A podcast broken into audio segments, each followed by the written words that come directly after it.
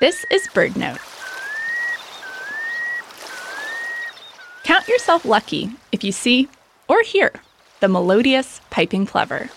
They have a very distinctive and melodic call. In fact, their scientific name is Charadrius melodus. Not only are the shorebirds tiny and conveniently sand colored, they're also threatened in much of their range. Anne Hecht has studied piping plovers on the Atlantic coast for over 35 years.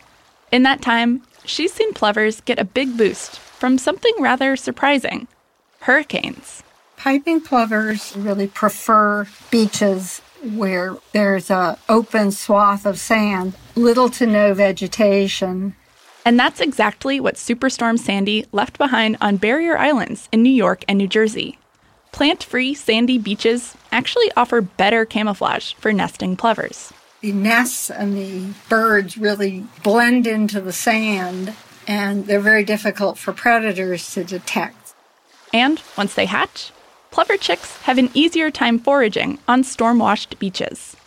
Where these hurricane created habitats were protected, piping plovers have boomed.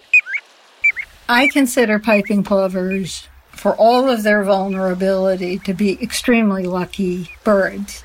They have such a dedicated network of conservation partners who work so hard to protect them. For BirdNote, I'm Zoe Gruskin.